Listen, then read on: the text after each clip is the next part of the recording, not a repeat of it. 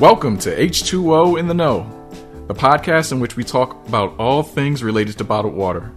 I'm your host, Chris Torres, and today we're going to discuss the role water has when it comes to healthy aging. Shedding some insight on this topic today is our guest, Dr. Evan Johnson, who's an associate professor in the Division of Kinesiology and Health at the University of Wyoming.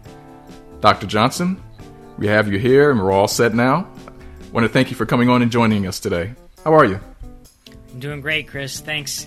All right, so let's get right into it. How is it that you became interested in studying healthy hydration? Uh, it all stemmed from my first research experience, and that was back in during my master's degree at the University of Connecticut. Uh, the original research projects I worked on had to do with um, hydration, thermoregulation, and working with athletes. And I can still remember walking down into the basement of Gampel Pavilion, which is where the exercise physiology lab at UConn is located, right next to where the, the men's and women's basketball teams play. Um, and one of the PhD students showing me a urine specific gravity uh, kind of microscope and a cup of urine, and he said, All right, get to work. and that was my first experience with measuring hydration um, in the lab. And I was I was not hooked initially. That was not my goal going into my masters. But by the time I was able to start collecting data related to hydration and go through the process of publication and see that other people were actually interested in it, then I was hooked. Uh, and then over the, the course of my master's and my PhD, the, the focus of our lab group in that time shifted from kind of athlete performance more into the measurement of hydration in healthy populations. And then as I progressed into my postdoc, that started to change into how hydration impacts people uh, in, in clinical populations. And so through that progress is, you know, it wasn't a light bulb moment for, yep, I'm definitely going to study hydration. It was a slow progression of ideas that eventually at a point got to where I was like, huh, something as simple as changing the amount of plain water you drink can actually impact your overall health. I'm like, well, that's pretty easy. Let's do that. And what are some functions in the body that are heavily dependent on water intake? Every single one. um, it, there isn't one best or most dependent function in the body um, because you know everybody knows that dependent on your body composition. You know, we have anywhere from you know 40 to 75 to 80 percent of your body mass is going to be made up of water, and that's in every single cell in your body. We have water inside of that. So if you think about it from the most basic single cell um, kind of standpoint, well, the signaling within that cell is dependent on how much water is in there, and that can be that can be dependent on how much water you take in.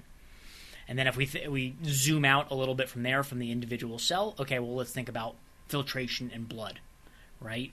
The more water you drink up to a certain point can influence how much water is in your blood, and that can ease the process of filtration through the kidneys. So that's kind of the last one. And then uh, one of the really interesting things we're starting to see, starting to see with uh, hydration, if we zoom out even further, we know that water intake can have an influence on mood so if you start at the cell and zoom all the way out to kind of emotional and psychological standpoints, like I said, water intake is related to everything along that line. And how can a person determine the amount of water they should drink each day? Look at your pee, Chris. That's what you got to do. Uh, it's you know pretty simple when it comes down to it.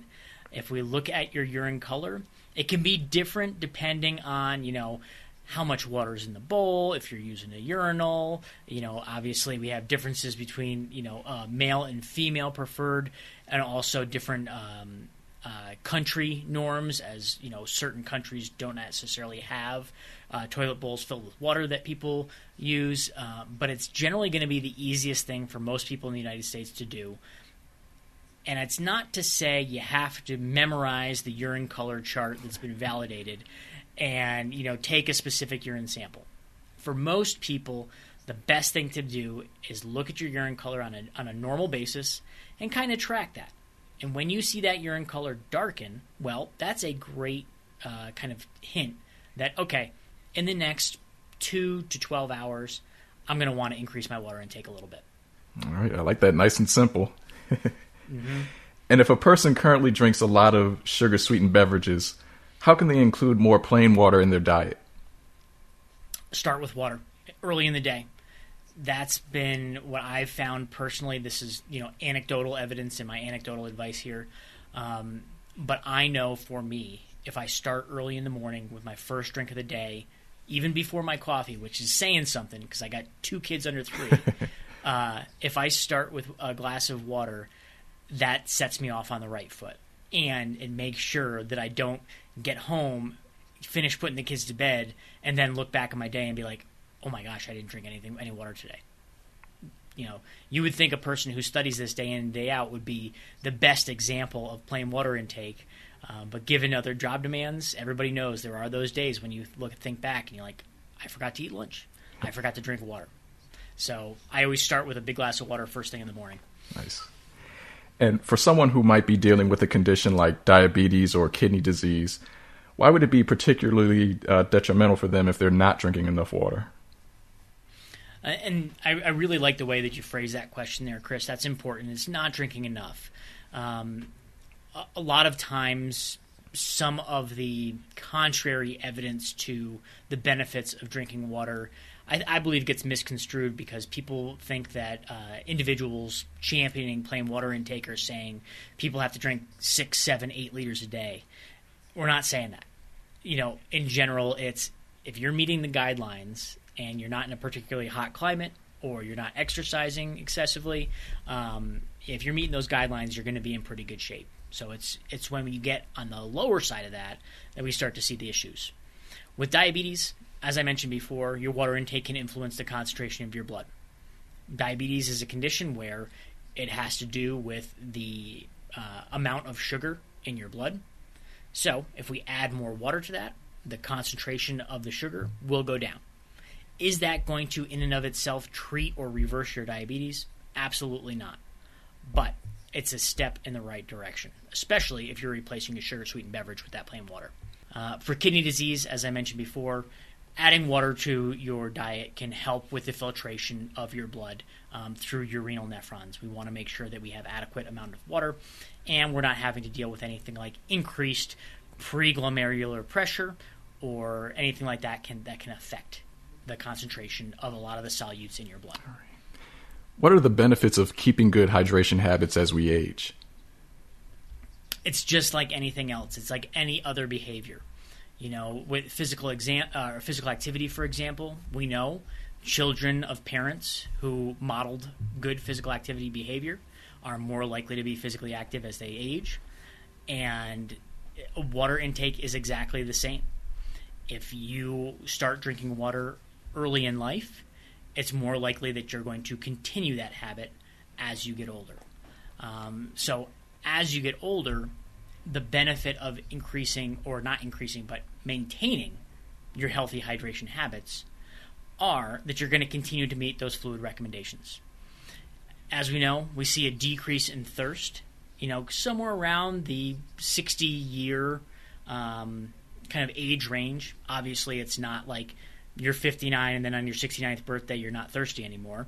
Um, but generally with fluid intake, we see that to be about the cutoff of where we see uh, start to see a decrease in water intake and thirst. And so if the habits are already in place, then the likelihood that you'll continue to, to meet your gui- uh, meet the guidelines uh, in an older age is is better. All right. How much water should seniors drink every day? It's the same as you know anybody over age 18 the fluid recommendations um, have been evaluated for these different age groups, you know, adolescents, young adults, mid age adults, and senior citizens as well. And when it comes down to it, females, the recommendations are 2.7 liters per day from all sources. That's not just plain water. And for men, it's 3.7 liters per day. And what I always say with those recommendations is that's your place to start because that recommendation can either be too much or too little depending on different uh, behaviors. For example, I was saying before, if you exercise a lot, also if you live in a particularly hot climate, maybe you don't have as much air conditioning, you live in Georgia. Um, I guarantee you're going to be wanting to drink a little bit more than 2.7 or 3.7 liters per day. Um, but once again, it goes back to your question before how do I know if I'm drinking enough? 3.7.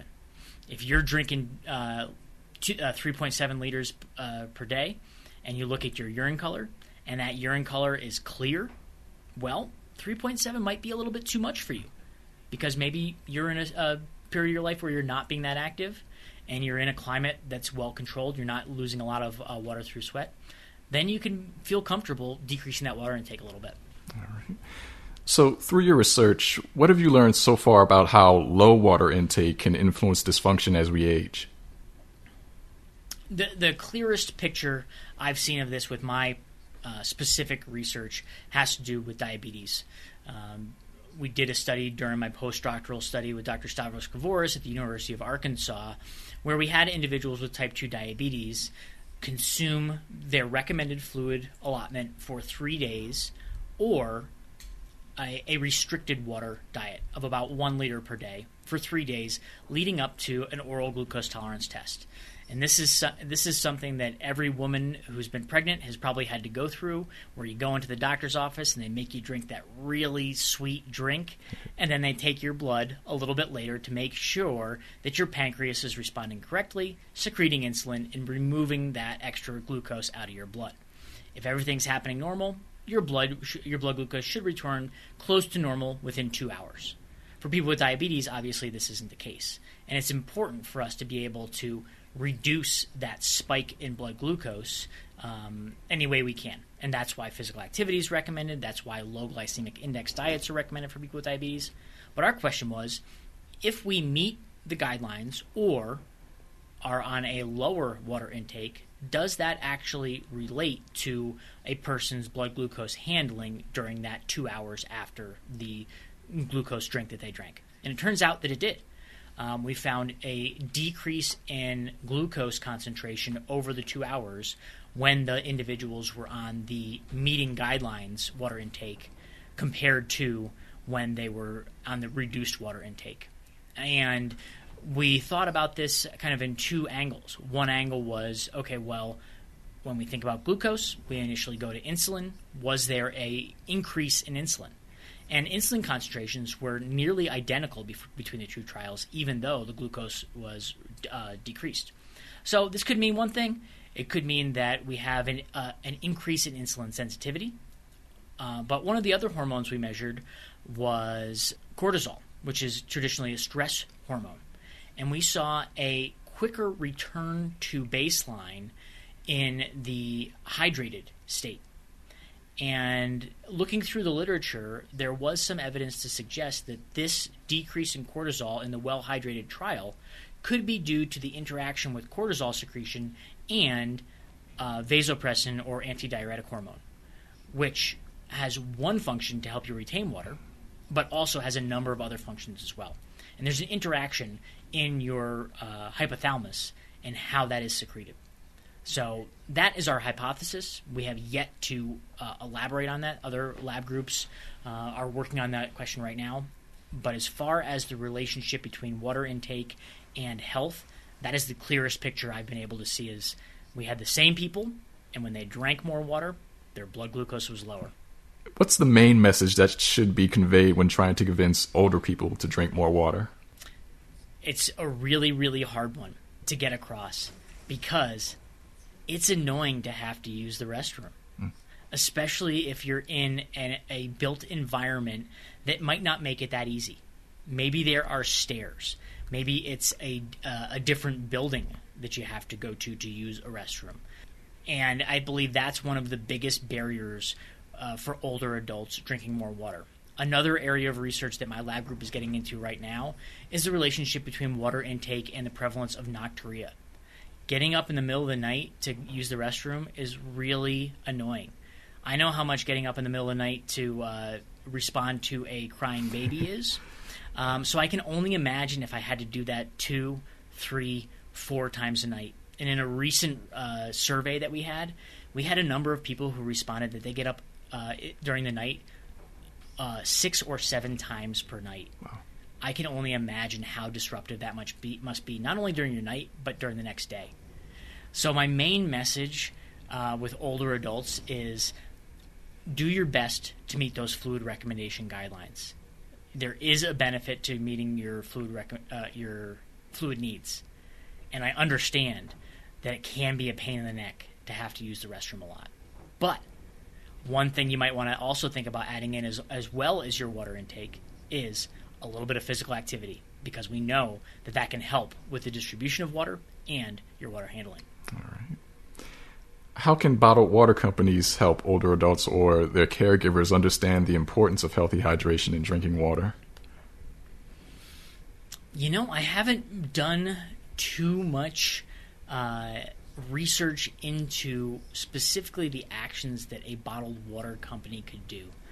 But I think that the message should be that water is a healthy drink similar to veg similar to a vegetable. Okay, a vegetable is not necessarily a healthy drink, but I think the messaging around water intake should be similar to the messaging we have about fruit and vegetable intake.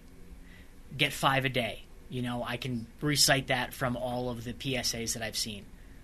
You know, and we had the great, uh, uh, what was it, the public uh, campaign from Michelle Obama a couple years ago, where she had her Drink More campaign that kind of faded by the wayside. Um, but I was really excited to see it when it came out. I think we need a little bit more information out there about meeting your fluid recommendation guidelines. Starting your day with a glass of water those are the types of messages that we can have um, to help all people older adults, younger adults, um, to meet their fluid recommendation guidelines. I like the comparison with uh, fruits and veggies. It's definitely something to keep in mind. All right, so Dr. Johnson, I've definitely enjoyed talking to you today. But uh, before we go, I'd love to know what tips you'd recommend to people who might not think about drinking water throughout the day. It's hard.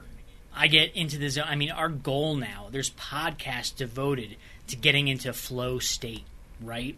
That's everybody's goal where you're not thinking about anything except for that work task in front of you. But I think having a nearby source of clean and cool water, we know, can influence a person to drink a little bit more. So that's going to be something to help people meet their uh, fluid needs on a daily basis. Also, a little bit of the scare tactics about uh, not counting any uh, diet beverages or caffeinated beverages. Uh, those count. Okay, the the water in those does the same thing that a glass of plain water does. Now, am I going to advocate for plain water above uh, those other drinks? Yeah, because there are some uh, aspects to plain water intake that have benefits above that. But when it comes down to it, uh, meeting your fluid recommendation guidelines is the best uh, step you can take. All right. And is there anything else that people should know about how drinking water can have a positive impact on aging? Uh, I don't know. I, am a, as I've alluded to a couple times in this podcast, I'm kind of like a, uh, a productivity junkie. I love some of those self help books, right?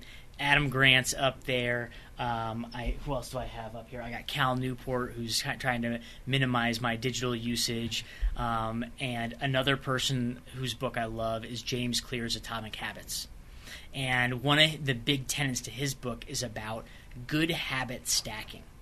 And when I think about water intake, I really apply it to habit stacking, in that, as I mentioned, water intake is related to physical activity if you exercise, even just a gentle walk for five minutes, you're going to have an increased drive to drink. Guess what? There's two positive things that have happened at once. You've been physically active, and even five minutes we know can have a beneficial effect on your blood pressure, right? And you've increased your plain water intake for the day. Add to that the other benefits of fruits and vegetables that contain a high amount of water. Now you got three good habits stacked on top of one another physical activity, plain water intake, and increased fruit and vegetable intake. Combining those three things together, that's my number one tip because we know all of those things can impact how you age. All right, there it is. Uh, Dr. Johnson, thank you. That's all that I have for you today, and I want to thank you again for taking the time out to join us and coming on. And that's a wrap for this episode. If you haven't yet, you can follow and subscribe to H2O in the Know wherever you get your podcasts, whether that's Apple Podcasts, Google Podcasts, Stitcher, Spotify, or SoundCloud. I'm Chris Torres signing off. We'll talk to you again soon. H2O in the Know is brought to you by the International Bottled Water Association, a nonprofit organization that encourages healthy hydration and environmental responsibility on behalf of the bottled water industry.